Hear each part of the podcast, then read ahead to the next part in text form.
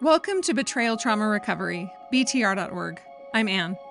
I'm sure you remember what it was like when you were searching for help, maybe for your husband, hoping to find the right program or therapist. That's why I started podcasting. I supported my husband through seven years of pornography addiction recovery, and not one therapist during that time told me I was experiencing emotional and psychological abuse and sexual coercion. I didn't want any other woman on the planet to be in the dark. If you're like the majority of my listeners, you're experiencing the type of abuse that's invisible and difficult to wrap your head around. Your husband is using porn or having affairs or lying to you, and you're getting the same bad advice about how to improve communication or your relationship. If you need support from women who totally understand, check out our daily group session schedule at btr.org/group. We'd love to see you in a session today. One simple anonymous way to help spread the word is to click, follow, or subscribe to the Betrayal Trauma Recovery podcast on your favorite podcasting app. While you're there, every five star rating helps make this podcast more visible and will help save other women from getting the wrong kind of help, like a couple program that will make this type of abuse worse. For those of you who follow or subscribe to this podcast, thank you so much. Your support means so much to me. I have a member of our community, Elizabeth, on today's episode. She's a wife and mom and a survivor of a 14 year abusive marriage. She's a writer working in the advertising industry. Outside of her career, Elizabeth works as a grant writer for Human Trafficking Restoration House and as a leader for her church youth group. She enjoys working out, being outside, and caring for her very energetic German Shepherd. Welcome, Elizabeth. And thank you so much for having me. Now, before we pushed record on this episode, Elizabeth was talking about how this is an opportunity for her to sort of process in story form her experience. I'm excited to be part of that process with her, and hopefully, this will be a good experience as she shares. Is this one of the first times you've shared your story publicly, Elizabeth? Yes, it's the very first time. And there's very few people in my life that I've shared the full experience with. Mm, okay, so we are really honored to hear your story today. Let's start at like the very beginning. Let's talk about your childhood and how that influenced your marriage later on. Yeah, you know, looking back now, it's so clear to me how everything, you know, growing up set me up for what eventually happened later. So, my parents were actually married. They were part of an arranged marriage through a cult. It was the, the Unification Church. They were married in Madison Square Garden with a bunch of other people and they went on to have five kids. I'm the second oldest. I have two brothers and two sisters. And mm-hmm. growing up, it was just a lot of chaos. My parents were not in a good space emotionally, mentally. They both had rough upbringings. And especially my mom was overtly mentally ill and also had a lot of physical problems. So we were kind of left on our own a lot.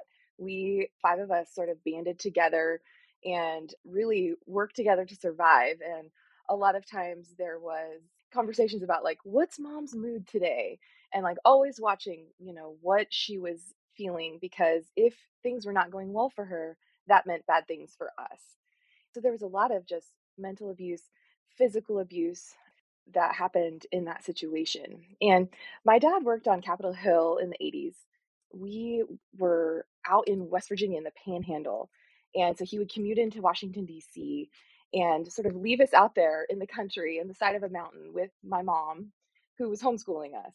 So we didn't really have a lot of contact with the outside world other than like we would go to play groups sometimes. But I always had this sense that there was these other families that were normal, like their mom, you know, like seemed to like care for their kids and you know, would actually do things for their kids, but we always were doing things for ourselves. So like we would go to a play group and my older sister and I would pack the lunches. You know, just simple things like that. Like I remember growing up and like my job was to serve my mom coffee in bed. So that was just sort of like normal, but like I would look at other families and it just always felt like we were so different. Thankfully, there wasn't a lot of involvement with the Unification Church when we were living in West Virginia. We w- ended up going to an evangelical church, and that was sort of a refuge for me. And I remember going to church camp, and I had become a believer at a church event at age seven. So I was a Christian and I wanted to follow God, but it always felt like I was somehow doing something wrong. I was confused. I could never, ever get my mom's approval. there was just a lot of pain and chaos and confusion. So around 10, my dad is originally from the Midwest. And so we ended up moving to the Midwest. You know, he grew up and his family was still there. And that was sort of the start of things really going downhill. Shortly after we moved out there, my parents separated and my dad left. So that meant we had no buffer between ourselves and our mom. So my mom would keep my older sister and I up late and accuse us of awful things and make us feel like we were to blame because our dad had left. Eh, there was just constant chaos. Like she would physically abuse us. Like, you know, I remember washing the dishes one day and she just came up behind me and smacked me across the head because I wasn't doing it the right way. And that was a big theme is like I could never do things exactly the way she wanted them, but she had never taught me how she wanted me to do them.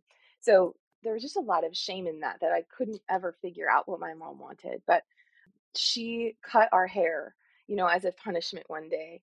One night when we were staying up late, she and she was really angry at us. She started sawing at her wrists, and that actually happened twice where she tried to commit suicide in front of us. So we were going to a church and, pretty involved with the youth group there, and my youth pastor one day talked to my dad, who we were still in contact with, but obviously weren't living with, and said, You need to go get custody of those kids because my older sister had basically shared what was going on.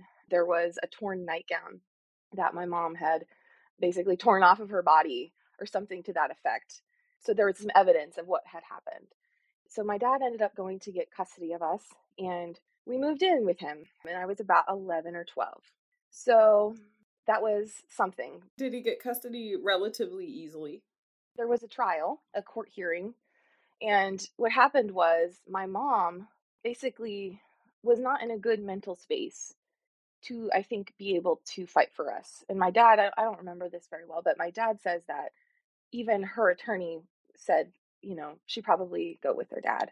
I remember we were in my older sister and I were in the judge's chambers and he had us go over to the window and wave at our parents.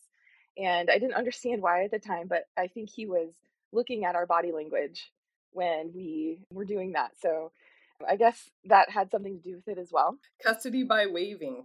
Sorry. I've never heard of that before. I know. Looking back now as an adult, I'm sure that there were other things that were going on as well as far as evidence and all of that, but I don't remember it. So we had been homeschooled, like I said. It wasn't always very well done um, just because there was so much chaos. And there was a lot of trauma involved with having been homeschooled by my mom. I remember trying to learn to read the word turtle and I could not figure it out. And, you know, she started physically assaulting me basically because I couldn't read this word. And another time I had accidentally, well, I hadn't done anything wrong actually. I was learning fractions and I filled out a pie chart in crayon but I was writing on a surface that was kind of bumpy. And so the other parts that I'd written in pencil also looked like they were in crayon because it was kind of bumpy. And she got so mad at me because I had written in crayon the whole thing. And so she like basically screamed at me and then made me go back. And so I kind of scratched the crayon off of my pie chart. But when I took it back to her, she said, Oh, that was actually okay. The rest of it was done in crayon. I said, No, it was in pencil and it just looks textured or whatever. And and she kind of like blew it off and didn't apologize and you know I, I felt when that i had actually been right all along but it didn't matter.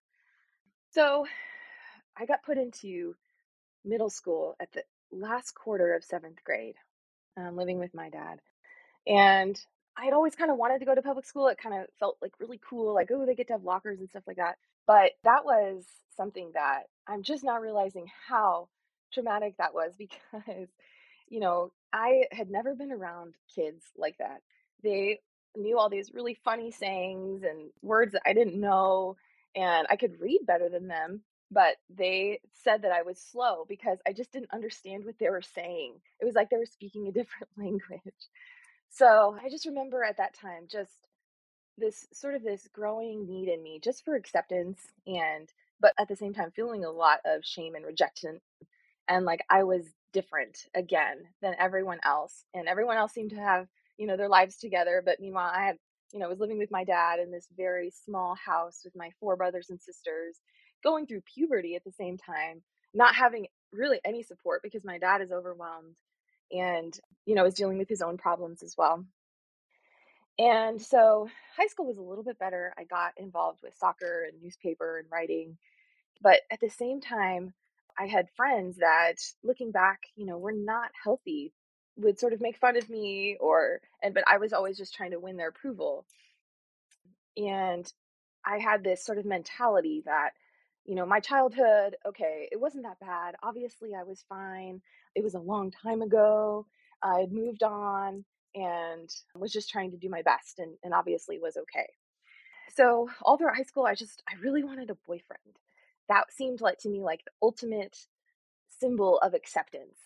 And unfortunately, I was just sort of awkward and out there and didn't really seem like, you know, there was a lot of interest from other people in me that way. So I would say that I was definitely desperate for attention. I graduated high school and I was going to go on to, to journalism school and be a writer. After, the summer after my graduation, I met a boy who I'd known um, in the past through church. He was a friend of a friend who would come to church sometimes. And I kind of went to this birthday party where he was at, and he was different and sort of grown up, and we started hanging out. And a month later, we were dating. I finally had a boyfriend, someone who actually liked me. And to make things even better, his family was still together. His parents were together. His mom worked at a church, and his mom was really involved with their lives. She would like do my laundry. So like I would come home from college and stay with them over the weekend and she would do my laundry and it was like I had been doing my own laundry since I was 13 and even before that and like even when i was living with my mom she would threaten to not let me use the washing machine and have to hang my clothes outside to to get washed um, the fact that his mom was so involved was something spectacular for me and i do remember you know talk about red flags the first time i ever met his mom she was in his room changing his sheets now he was 17. We all kind of went downstairs and there was a, a bunch of us friends and he was like snapping at her to get out of his room. And I was sort of impressed almost or like kind of like I, I, you know i didn't think that that you should talk to your parents like that but i was also sort of impressed that he could do that and she accepted that without it causing a huge blow up because definitely i could never have an attitude with my mom like that if i wanted you know not to be smacked or something in the face so, to you, did it sort of signal a good relationship, kind of? Yeah, yeah.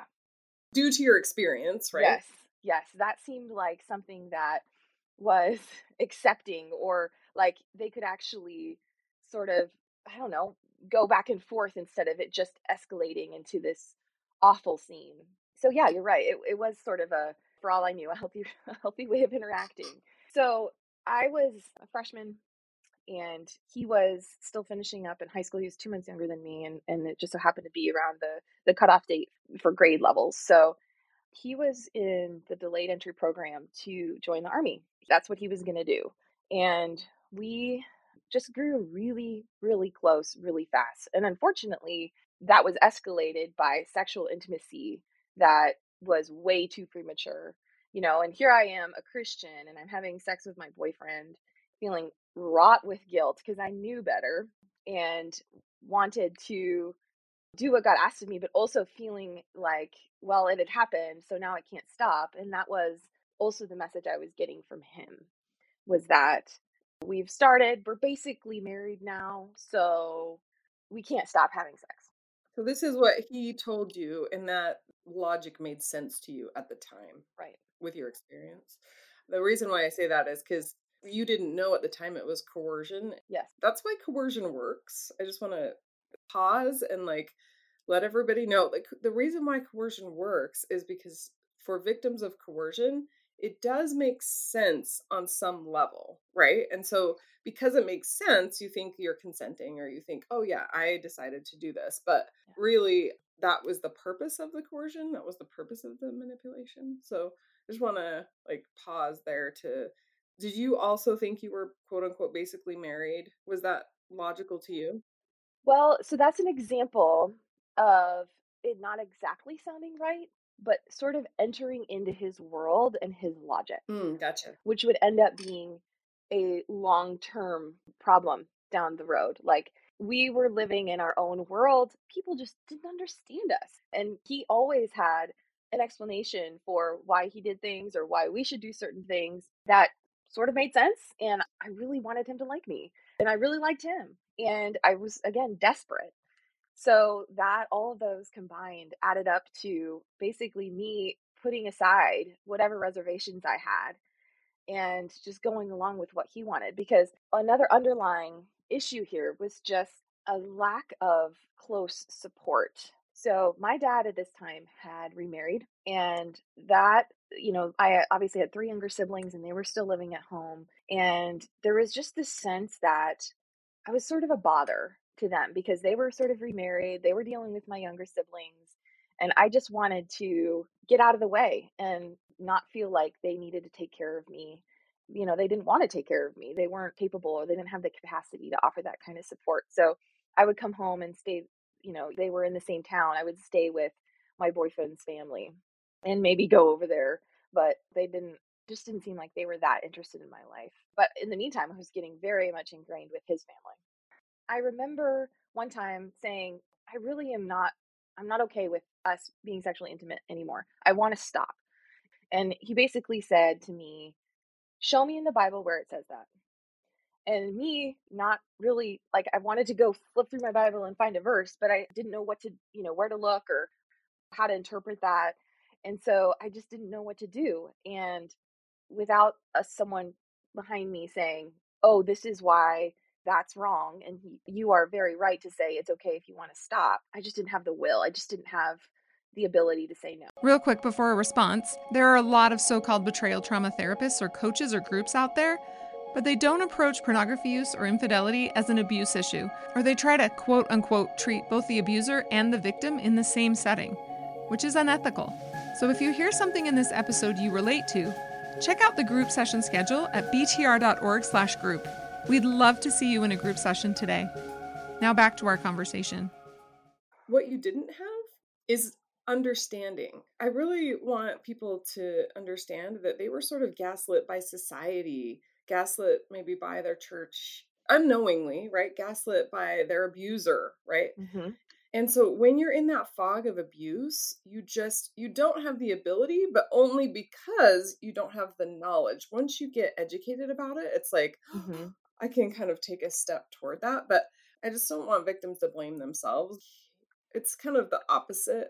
I'm trying to say it wasn't your fault, you were capable, but I guess I should be saying you're right, you weren't capable.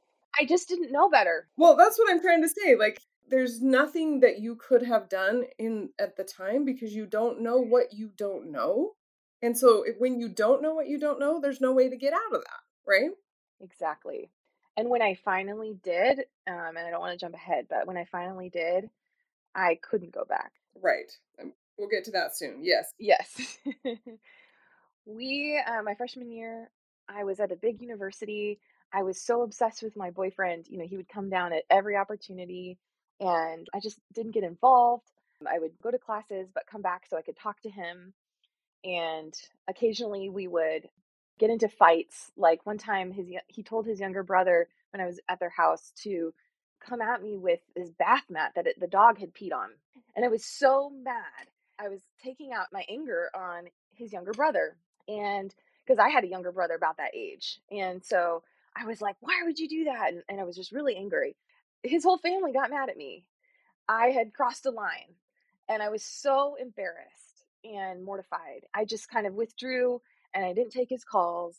I was like, we're done. You know, he was egging his brother on, and and now I'm the one to blame um, because of how I reacted, which wasn't good. You know, wasn't good either. But I also remember feeling at that point like, okay, I'm I'm gonna break up with him, and then him talking to me, and somehow feeling like I had no choice again.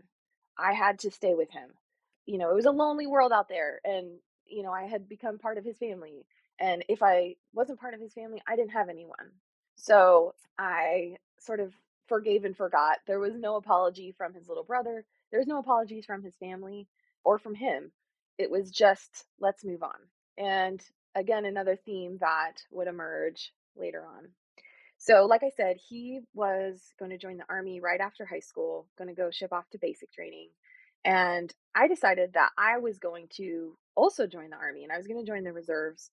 And we would go to basic training at the same time and everything would be great because I could transfer to a unit that by wherever he is once he's in the army and I could get my college paid for, which was a big deal because I had taken out loans in order to pay for my first year of school. So we started talking about getting married. And it was always sort of brewing in the background because, like I said, his, one of his arguments was that he thought we were already married, basically, because we'd been having sex. And so I was like, well, we might as well just formalize this. And so we decided that we would get married a couple weeks before we would both leave for basic training. And we did. I remember walking down the aisle, you know, meeting my dad at the back of the church and going down the aisle and just feeling this sense of dread, not knowing what I was getting myself into, but also feeling like it was way too late. It certainly wasn't a big wedding, but here all these people were. And I had to keep going. When I said my vows, I genuinely meant them. I really wanted to take care of him. I really wanted to be a family with him. I always remembered that throughout our marriage. But a couple weeks later, I was set to sit, ship out for boot camp. And uh, the military has learned the hard way that you give female recruits a pregnancy test before they leave for basic training. And I was the one that found out I was pregnant at the at the military processing station. Oh, wow. and I was, you know, I I don't know when I had actually gotten pregnant. It was before we'd gotten married, but I didn't know that when I got married. All I knew that I was not feeling good. So, they give you an option to basically nullify all of your contracts with the military or, you know, to stay in and go to training later. And I decided just to nullify everything and set my life on a new trajectory. He ended up shipping out just the same and went to training over that summer and and that fall I went down and watched his graduation. Really quickly, mm-hmm. Sorry to go back for just a second. How did you feel when that happened? Did you feel happy, excited, sad? Did you feel confused? I was in shock. Shock. Okay. I was in shock. And there was also a sense of guilt because this is the natural result of doing what I had done the last eight months. And so there's a lot of shame as well. And so I made it a point to pretend like I'd gotten pregnant on our wedding night or something like that. Just because of, of the shame also from, you know, a church environment that I'd grown up in and knowing very well that I was not fulfilling those expectations. And so basically lied for quite a while. So we moved to a base and I ended up having our son two months after we moved there. Really quickly, mm-hmm. I'm so grateful that you're sharing your story and how you felt. So many women have been sexually coerced like this and they haven't understood that they were being sexually coerced, first of all. And then maybe they do get pregnant or something, right? And so then they feel like they to get married or and they also kind of want to get married. So there's these like conflicting feelings, right? And exactly. And then the end result is usually that they aren't able to get help because they aren't able to tell other people what's really going mm-hmm. on. That's sort of the end result, which is what your abuser wants, right? But you don't know that at the time. You just think you're protecting yourself from embarrassment or whatever. And I, I think abusers know this and they use it against you, even if they don't know it consciously. It's a way that they end up manipulating their victims. And that has happened to all of us. So I think that's important to point out. Yes, exactly. So I had my son, and he became sort of the focus of my world. This was during the early stages of the Iraq War, and my my husband deployed to Iraq a year after my son was born. I ended up moving back to where we were from and going to college, but also just taking care of our son. And he ended up getting hurt and came home early, got a Purple Heart and all of that. So I was taking care of him, and he eventually got out of the army and we brought our life home to hometown and and I finished college and I got a job. Really quickly, is his injury like a long term type of injury that's going to affect him the rest of his life? Or is this sort of a short term injury situation? He had um, some some bad burns that eventually did heal up, and he had a fractured hip um, that I think still does give him problems, but you would not know to look at him that he had been through that. So I will say though that it sort of became his identity.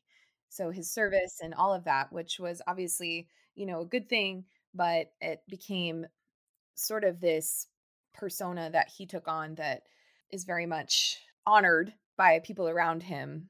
That was sort of used against me later on, which I can get to. Mm-hmm. Gotcha. Okay. I just wanted to know like, was this something where he was maybe in a wheelchair or something where you had to like no uh, well he was in a wheelchair for a while but he was able to recover almost completely i believe okay okay we both attended college and ended up graduating before him and our son was getting ready for kindergarten at that time i was like talking about maybe homeschooling him but the view of sort of my background and homeschooling in general was like sort of looked down upon by him and his family just because they really just thought that my background was so crazy and ridiculous and shameful that um, they didn't want anything to do with it. And there was a lot of mocking that went on as well about it. So even though that was part of who I was, it wasn't really welcome in that space. You know, put her son in public school and went to work and got kind of rose pretty quickly in my career to levels of influence in our state politics. I had worked as a reporter, but then I started working in communications and was really well regarded and able to, you know, use my abilities in a way that a lot of people saw. Like it was very visible, it was very public roles in the legislature and in, in state government. So there was always this disconnect because here I was, I sort of had this important job. I'd go off, you know, in my fancy dress in the morning and go work for people who had a lot of influence. But I would come home and I was just constantly degraded and put down. And really, there's a lot of, like I said, mockery that went on about who I was. And, you know, I sort of have this exuberant personality and we have sense of humor and and but I was always regarded by him as not funny and just sort of stupid and too much. And it was communicated to me in very subtle ways. That was the way he thought about me. But in the meantime, you know, I really just wanted to have a good marriage. And so I would read books about marriage, especially Christian books about marriage. And I would, you know, put those things into practice because I'm extremely self aware, which I'm coming to understand is a trauma response, but that's a whole other issue. and just trying so hard to be the wife that I wanted him to, to recognize me as, but it was never quite good enough. So, one thing about him is that he's a very picky eater, and I love to cook and I love to serve other people. And so I would just make these meals like like he wanted like steak or or like roast or something like that and it was never quite good enough. He would kind of like put a bite in his mouth and he'd kind of like taste it and then like have to say, "Oh, it's okay." You know, maybe it could be done differently this time, this way next time. Mm-hmm. Like a little bit of a condescending like, "Nice try, honey, but kind of like that kind of a thing? Um, it wasn't even that sweet. So it was more like like he would sort of like taste it in his mouth like and just there was you could just tell by his expression that there was something that was coming up short.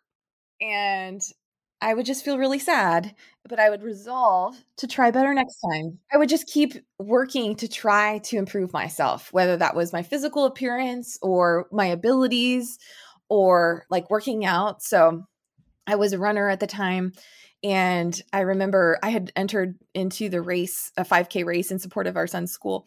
I ended up being the first place for the women's division there wasn't a ton of people in the race, but there was still something that I was really excited about. I remember coming home and I had this medal and everything. And he's like, Well, when you beat my army PT score, you'll know you've really done something. And I was just devastated because it just never was I just never ever could do anything that meant anything to him.